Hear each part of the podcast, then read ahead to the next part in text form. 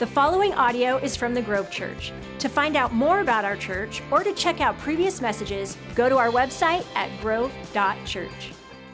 Hey, I'm glad you're here. We're in a series called Love Where You Live. Today is part four. As you can see on the screen, it says Love Where You Live. And we're going to land in Acts chapter 17. If you got a Bible, you can turn there. If you got a smartphone with a Bible app, you can turn there as well. Um, and uh, we'll get to the text here in just a few moments. But I'm proud to say that we've always been a missions minded church. Uh, in, fact, uh, you might not know this, but we actually support um, monthly uh, 30 missions uh, endeavors or missionaries all over the world. There's some up in uh, British Columbia, a couple local, Seattle, and down in Auburn, as well as San Francisco, Oceanside, California, kind of West Coast. But we have missionaries in Central America, South America, in Asia, in Europe, and in Africa.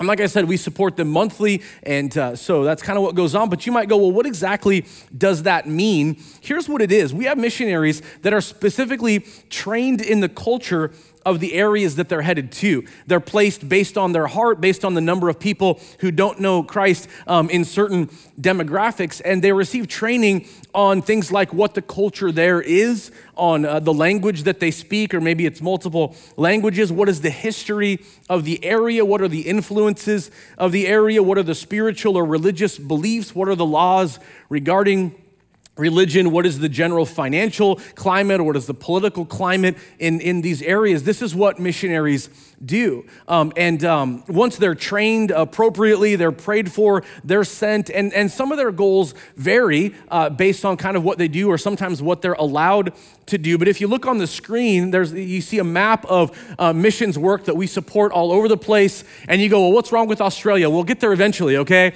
And some of you need to, to hear the call of God to Australia, so there you go. Uh, but anyway, uh, th- that's, that's kind of a map of where our missions uh, work is at.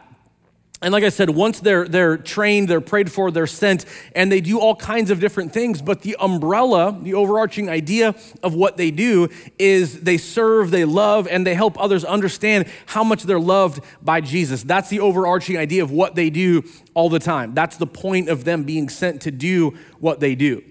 And you go, well, what does this have to do with us? First of all, obviously, because I say we support 30 missionaries every month, your financial generosity helps us be able to do that. In fact, last year we had four opportunities to support new missions work, and we said yes to all four because of the generosity of people. And I love that. So your giving helps make that happen. And yes, I'll say just a short pitch here, but if you haven't taken a step into regular giving at the Grove Church, I want to challenge you to do that because that's part of what we're able to do because of our generosity together. The second thing is this. As we continue in part four of Love Where You Live, I want you and I to understand that we are missionaries right where we're at. In fact, the opposite of being a missionary to where you're at would be something called being a local. So, you're wondering why I'm wearing a shirt. Yes, I got persecuted by our staff on Baptism Sunday because it is Baptism Sunday and I have a shirt that says local yokel. The reason, though, is very intentional, which let me take a time out and say this. We are doing baptisms today. You came and went, Well, where's the tank? And maybe you missed the video, but with the weather outside, we were like, What if we held a giant party on the patio and baptized everybody all at once? And that's what we're gonna do at the end of the 11 a.m. service. So, today, if you missed, you know, you wanna see baptisms and you came, came Where's the baptisms? It's going to be happening as we dismiss. Our 11 a.m., we're going to dismiss a little bit early and we're going to baptize everybody that signed up. If you didn't sign up, but you need to get water baptized, you go, Well, what does that even mean? Baptism is the outward proclamation of the inward transformation God does in Christ. It's going public saying, I want to serve Jesus, and baptism is symbolic of doing that, laying your life down in the watery grave of baptism, coming up symbolically new in Christ. If that's a step you need to take, I want to challenge you to take it today. If you want to get baptized, you can go over to the hub as you exit the auditorium to your left, and Jen Irvig will be there. She'll get you signed up. We have shirts, we have uh, shorts, we have all the stuff you need to get baptized today. It's going to happen at about 11:50, and if you're leaving today at our 9:45 and and you're you're going to miss baptisms because they usually happen in our gathering, come back and celebrate with us because we're going to have a giant party out there and celebrate baptism. So there you go. Um, Let me, let me jump back into this whole conversation, though, about missionaries and locals. The, the, difference between a missionary and a local, I think we know this. If you're a local to a certain area, it means this you've grown up in a certain area and you know it well, or you're a longtime resident. Now, what happens, though, is the mentality of a local is, is, is in some ways a bit of a problem because if you're a local, sometimes you get a my turf mentality. And some of you are very familiar with this, but here's the deal. You don't necessarily like outsiders. If you're if you're a local, they have their expectations about how things should operate. They tend toward or they tend away from, excuse me, they tend away from change, especially if it means losing power or losing influence or losing personal comfort. Many of us in this room have made comments about people that are moving into the area, and it's especially been true of those that have come from California for years. People say all the Californians are moving moving up here, okay? So you've done it if you've ever said that. So now you're in the conversation. You're welcome for that. Anyway, by the way, if you're from California, welcome. Glad you're here. All right, let's keep going. Um, the danger, and, and it's pretty obvious though, the danger of having a local's mentality is this. We focus so much on the benefits of being part of a culture instead of looking for opportunities to reach out to the culture. And again, you're not unfamiliar with the conversation. Are we thinking like missionaries or are we thinking like locals? Are we focused on what we get out of a community or are we focused on what we invest into the community? And a simple way to put it is this Are we consumers or are we contributors to the community that we live in? An easy example of being a local over being a missionary is this we all have our expectations of if we go out to eat somewhere locally of how things should go. And we show up, and I'll just give you a brief context. We show up at a restaurant, and the, the, the greeter at the, or the host person at the you know, front says, Hey, welcome to such and such a place. Uh, you have a reservation? No. How long's the wait? It's about 20 minutes. Okay, we want to put our name in. You put your name in, and they give you a beeper, or they get, send you a text message on your phone, or you sit there and you wait for them to yell your name at some point. And about 17 minutes minutes into the 20 minute wait, they call your name and you're like, great. And you stand up with your family and you go grab a seat. They take you to the table. They hand you menus. They say, your server will be with you shortly. Her name or his name is such and such. And you wait there and the server comes within 90 seconds because that's what you expect and that's how it should be. And, and they show up. They go, hi, I'm so and so and I'll be your server today. Would you guys like anything to drink? And if you know what you want, you go, hey, drink orders and water, water, water, water, and they hate you. Anyway, no, just kidding. Just joking, okay? Um, you order your drinks and they say, Are you ready to order your food? Now give us a few minutes. You peruse the menu. They come back in the appropriate amount of time with the right drinks, whatever you've ordered. And they say, Can I take your order? Do you want any appetizers? Now we're just gonna have some entrees today. You order your food. They say, Thank you so much. They walk away. Within the right amount of time, according to your own brain, they come back with the food. It's hot. It's made exactly the right way. You didn't want onions. There's no onions. Want extra mayo? There's extra mayo. Whatever it is you ordered, it shows up at the time you think it should show up. And things are going swimmingly and you eat your food, and at some point in the appropriate time that you think is right, they come back and say, How's your food? Does anybody need any refills? And throughout the time that you eat your meal and you talk amongst your table, they come back at regular intervals that for you are the appropriate amount of intervals. Because if they come back too much, they're annoying. If they don't come back enough, where's our server? You laugh because you know exactly what I'm talking about okay? And, and the, the, the, meal winds down and they take the plates away so you don't have to look at nasty plates of food and everything's nice and you can put your elbows on the table. They say, Do you want a dessert menu? And you're like, Bring it on. And they bring the dessert menu and everything's great. They give you the check, you pay, they, they take your credit card, you give them a nice tip, you walk away and go, That was a lovely experience. So far, so good? Because what happens is if they say it's a 20 minute wait and it's been 23 minutes, what is going on around here? or you order your food and there isn't mayo when you wanted mayo, or you didn't want tomatoes and there's tomatoes, or your food is warm when it should be hot, and you're like, how long has this been sitting? What's going on in this place? Or the server doesn't come back the right amount of times, or they come back too much, or they have the audacity to call you sweetheart and all of the experience you go through because you have your expectations of how it should go doesn't go the way you want it to. And when you leave, you take a picture of the place and you post it on social media and say, Nobody should go here. This place is terrible. And the server called me sweetie and our food was warm and we didn't get seated until 30 minutes when they said it was going to be 20. And you put out a Yelp review and you think nobody should ever go there. That's called being a local. Because here's what I know I've traveled all kinds of different places in the world, and there are restaurants you go to in other countries, you never know what your experience is gonna be. And clean is relative, and there may or may not be flies, and it just is what it is. And you can't order specific things on the menu a certain way because they'll just give it to you however it comes. And you never know when you're going to get seated, and you're not necessarily sure when the food is going to arrive. And whatever happens through the experience, and it's over, and it's three hours later, you go, it is what it is because your expectations are different. You're not a local, and you just assume this is just how it goes, and we have to be flexible, which, by the way, if you signed up for any of our missions trips we've taken, or you're signed up for the one coming up in March, the basic beatitude that we're going to share with you is the first one that doesn't appear in the Bible. Blessed are the flexible, for they shall not be broken.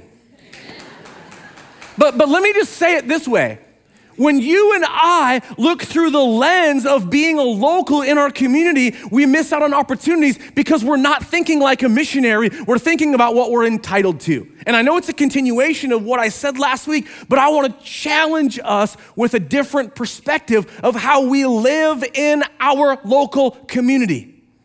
If you look at Acts chapter 17, uh, Paul paints a pretty incredible picture that I think should challenge you and I. While Paul, Acts 17, verse 16, while Paul was waiting for them in Athens, he was greatly distressed to see that the city was full of idols. So he reasoned in the synagogue with both Jews and God fearing Greeks, as well as in the marketplace day by day with those who happened to be there. A group of Epicurean and Stoic philosophers began to debate with him. Some of them asked, What is this babbler trying to say? Others remarked, He seems to be advocating foreign gods. They said this because Paul was preaching the good news about Jesus and the resurrection. Then they took him and brought him to a meeting of the Areopagus where they said to him, May we know what this new teaching is that you're presenting? You're bringing some strange ideas to our ears, and we would like to know what they mean. Verse 21 All the Athenians and the foreigners who lived there spent their time doing nothing but talking about and listening to the latest ideas. Paul then stood up in the meeting of the Areopagus and said, People of Athens, I see that in every way you're very religious. For as I walked around and looked carefully at your objects of worship, I even found an altar with this inscription to an unknown God. So you're ignorant of the very thing you worship, and this is what I'm going to proclaim to you today. Jesus, I pray for you to work in us. I pray you would continue to challenge our perspective of how we exist, especially because so many of us are locals to this area. Some of us have been here for so long that we're just kind of going through the motions of existing, but I pray for you to continue to challenge us to be what you called us to be. We're on mission. That's what you ask. Help us understand it. In Jesus' name, amen. If you've ever read the book of Acts, I've said before, it's the activity of the first century church. So here's Paul as a believer who grew up a Jew, was trained in Judaism, but was converted because he had a revelation of Jesus on the road to Damascus. After he's converted, he goes out and he goes on three missionary journeys in particular. This right here in Acts 17 is the first missionary journey, and Paul is in Athens. He's already been to Thess- Thessalonica and other areas, but when he gets to Athens, he notices that there's all kinds of spirituality going on, but he's, but he's concerned about it. And if you notice, it says, while he was waiting for them in Athens, he was greatly distressed to see that the city was full of idols. Now, I want you to notice what's happening. It says he was greatly distressed. Other translation of, of this word include he was angry, he was greatly angered, he was upset, or he was troubled. Now, I say that and I bring that up as a point because the world that you and I live in, if you've been in Christ for a length of time, you may look at our world and feel distressed by all that's going on. Anybody else out there besides me? You may feel, even like it says for Paul, angry or greatly angered at the stuff that you see going on in our world.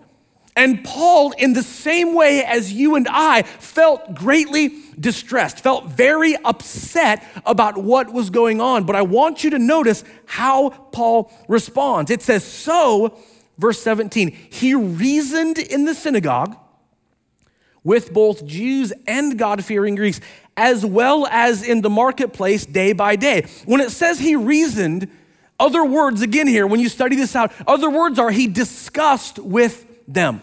And it was Paul's practice oftentimes to go into a city, and the first place he would go to would be the synagogue because he could easily build a bridge from Old Testament stories of, of God's love and, and grace and, and work all the way to Jesus. So he would go to the synagogue and try to help them understand Jesus and the resurrection of the dead first, if he wasn't well received or there wasn't a synagogue, he would go to other places. And here in Athens, he goes to the synagogue and then he goes to the marketplace, all kinds of cultures, all kinds of religious ideas. But I want you to notice it says, when he was very distressed or very angry, it specifically says he didn't rant, he didn't yell, he didn't demand. It says that he had a discussion.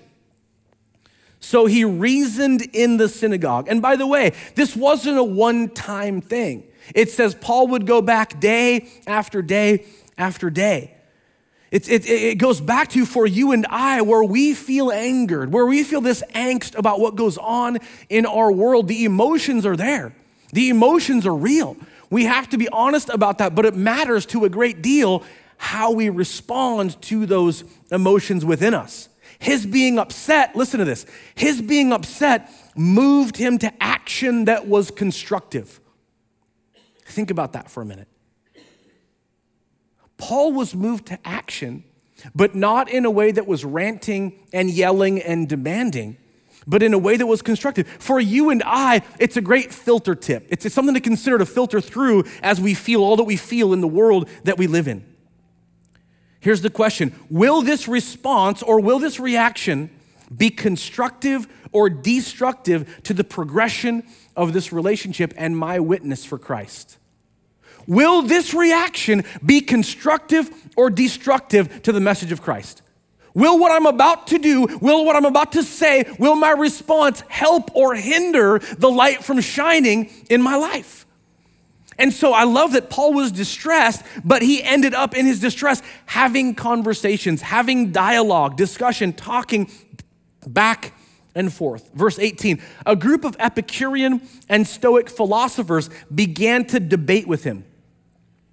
Now, this is where, again, it takes, it, it takes an even stronger kind of language than just discussion back and forth. They knew that they disagreed, but they would debate. Now, specifically, in Athens as this is going on. If you noticed in verse 21, it says, All the Athenians and the foreigners who live there spent their time doing nothing but talking about and listening to the latest ideas. This was, was a, a, a community of philosophers, or at least they were trying to be.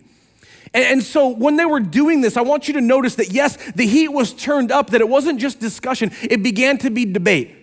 Why they disagree, uh, rebuttal arguments, why you disagree, rebuttal arguments, back and forth. This is how it went. Now, this is kind of this, this common thing in Athens where there's pockets of people debating all kinds of ideas, and it was kind of like C team, junior varsity, varsity, just so you know. That's kind of how it went. They didn't call it that, I called it that, but anyway. Um, and, and they were debating it gets to a point where, yes, Paul debates why they disagree, but again, he doesn't do it in a way that's disrespectful.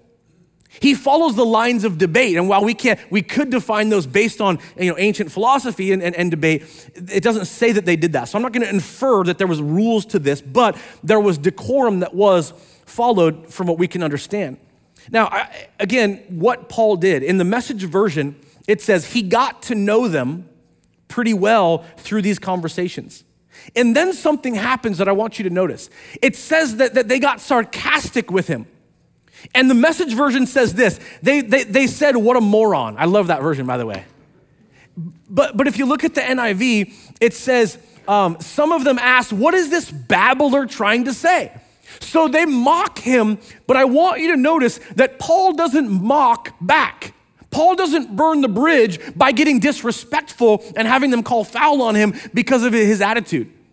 He's thinking like a missionary. His goal is to build the bridge into a conversation that helps them understand the gospel. And so instead of mocking back and getting into the mud, slinging back and forth with them, he continues to, to have this kind of debate dialogue that, that uh, it says, others remarked he seems to be advocating foreign gods. He said this, and here's your deal because Paul was preaching the good news about Jesus and the resurrection.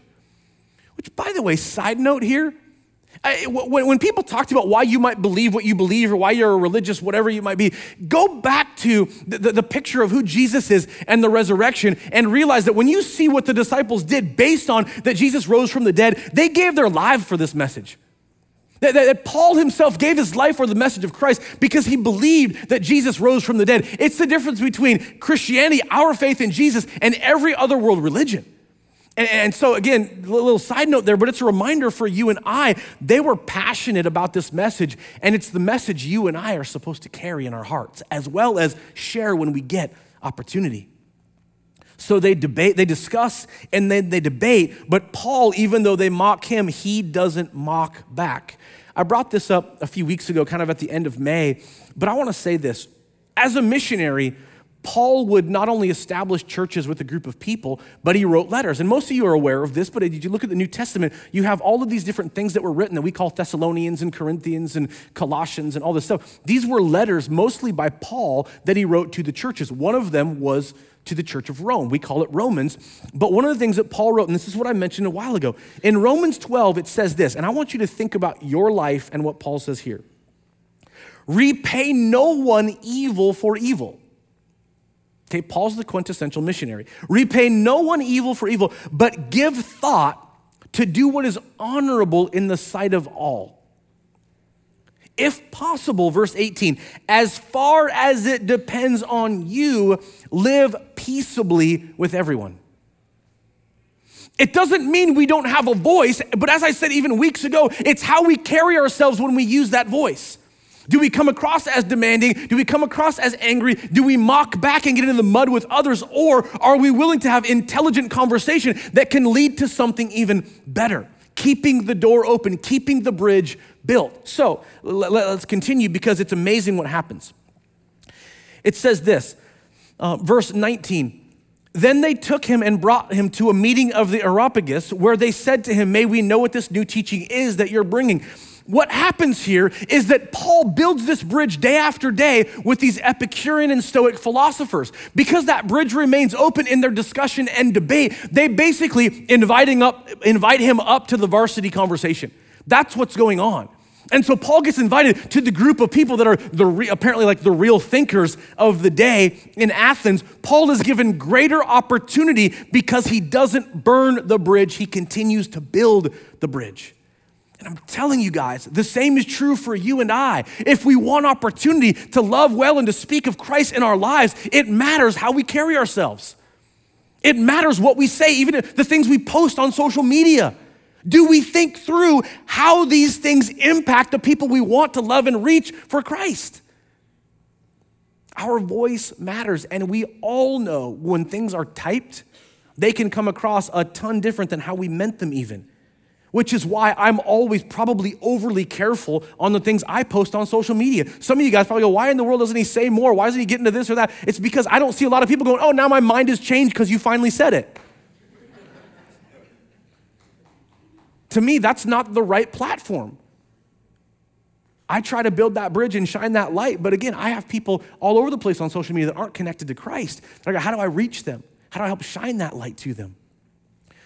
So Paul stands up in the meeting of the Areopagus and says, People of Athens, I see that you're very religious. Some of us in the world that we live in, we want to stand up like Paul, but we don't take the opportunity to continue to build the bridge, we burn it.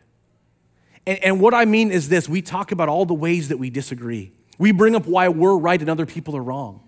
And Paul, although he had every right to theologically say, look, there's a bunch of stuff here that's leading you to hell. There's all kinds of things you're worshiping that is not God, and that's wrong.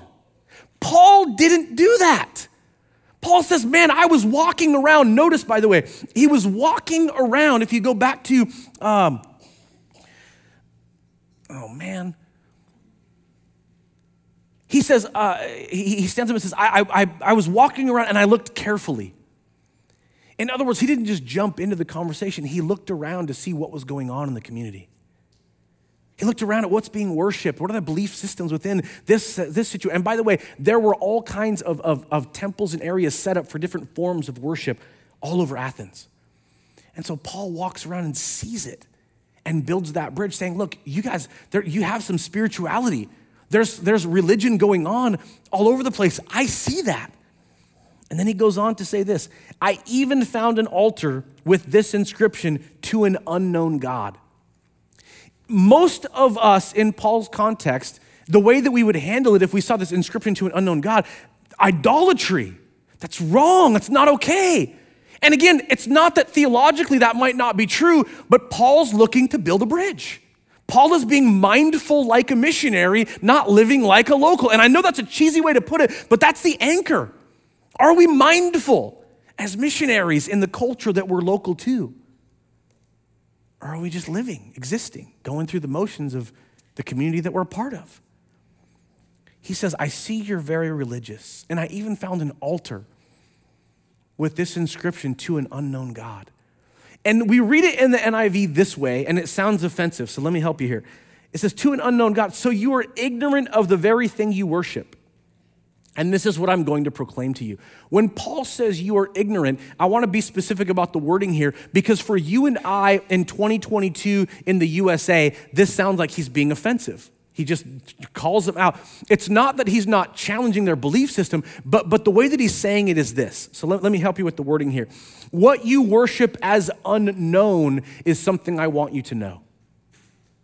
So he's not, he's not just throwing something out there to be offensive. He's saying something going, look, you say an unknown God, but, but I want to tell you who this God is. That was his bridge into the message of the gospel, the message of Jesus, and the message of the resurrection. Other translations, this God that you worship without knowing it is the one I've been telling you about. Remember, day after day, he's having these conversations. The amplified version, what you worship as unknown, this is what I'm proclaiming to you. And again, the message version, I'm here to introduce you to this God so you can worship intelligently, so you know who you're dealing with. Why do I bring all this up? And I don't mean to be cheesy here when I say this, but I love Paul's heart.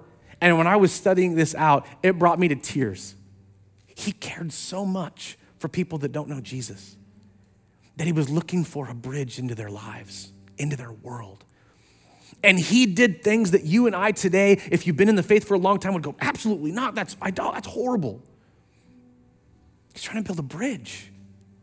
They don't believe what he believes, they're not where he's at. In fact, some of the things they believe run opposite to what Paul would have to say.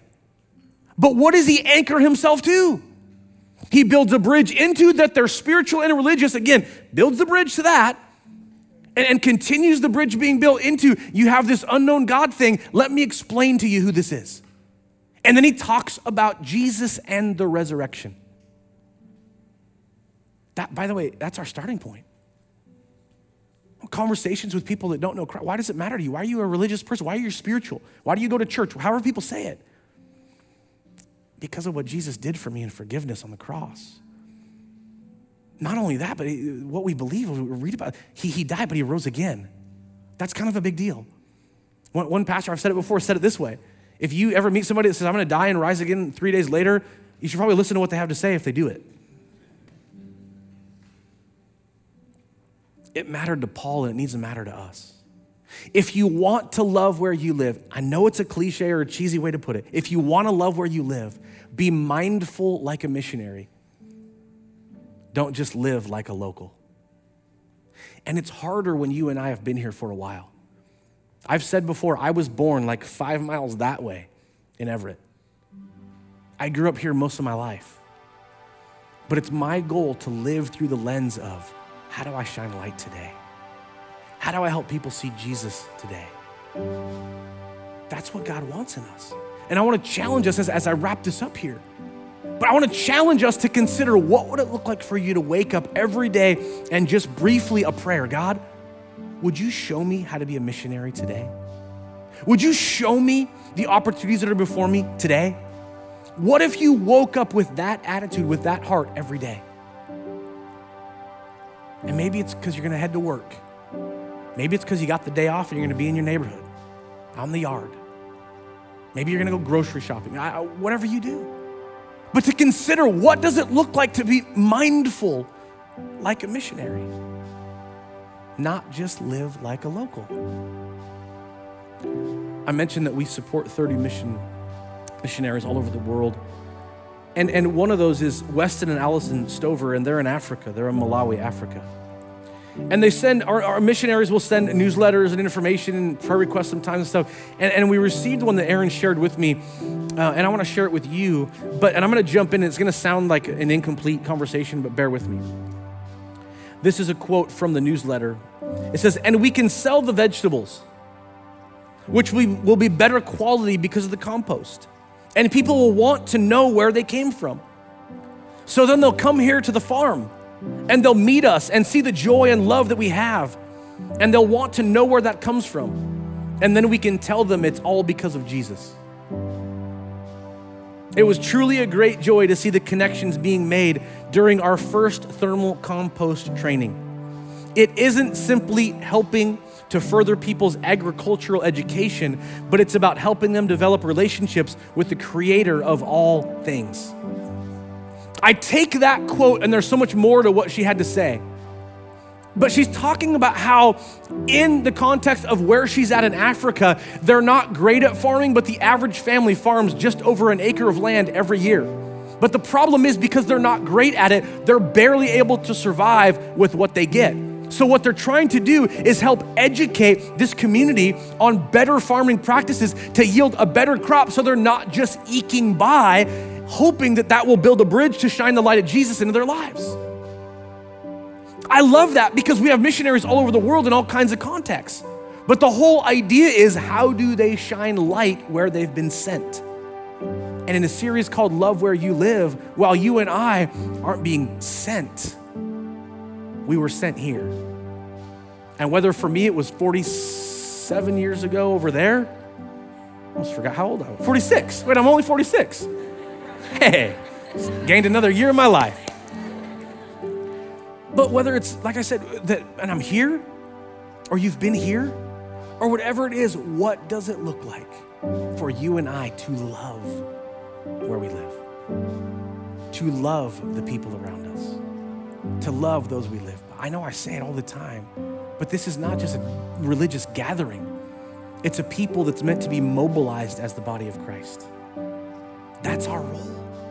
And it means, how do I be mindful the way I'm supposed to be? God, I pray for you to help us wrap our heads around what this means. I pray that we would begin to have a greater conviction about being mindful as missionaries because we are. We're missionaries. And maybe we haven't seen it that way. Maybe, well, missionaries are over in that world, they, they live on that continent. But God, we right where we're at are actually missionaries. And I pray like Paul. He built kind of, this is one of the strangest bridges I think he built into a world full of idolatry, into a world full of, of, of, completely opposite belief systems of what he was talking about. And sure, some people mock. Sure, they mock us too. But Paul refused to give in to the mockery and get in the mud of slinging comments and anger back and forth. Instead, in dialogue and in debate, he had intelligent conversation that didn't burn bridges, it built them. And in doing that, God had opened him up to a greater opportunity with the big wigs of the city, with the big thinkers of the area. And I pray for us to have that kind of heart, that it matters the light we shine. It matters the way it shines. And it's not that we don't stand, it doesn't mean we don't have belief. We do. Hardcore, absolutely. But I pray for your wisdom. I pray for your mindfulness in every single one of us as missionaries every day. In Jesus' name, amen. Thank you for listening to the Grove Church Message Podcast. To keep up to date with us, like us on Facebook, follow us on Instagram, or check us out at our website, grove.church.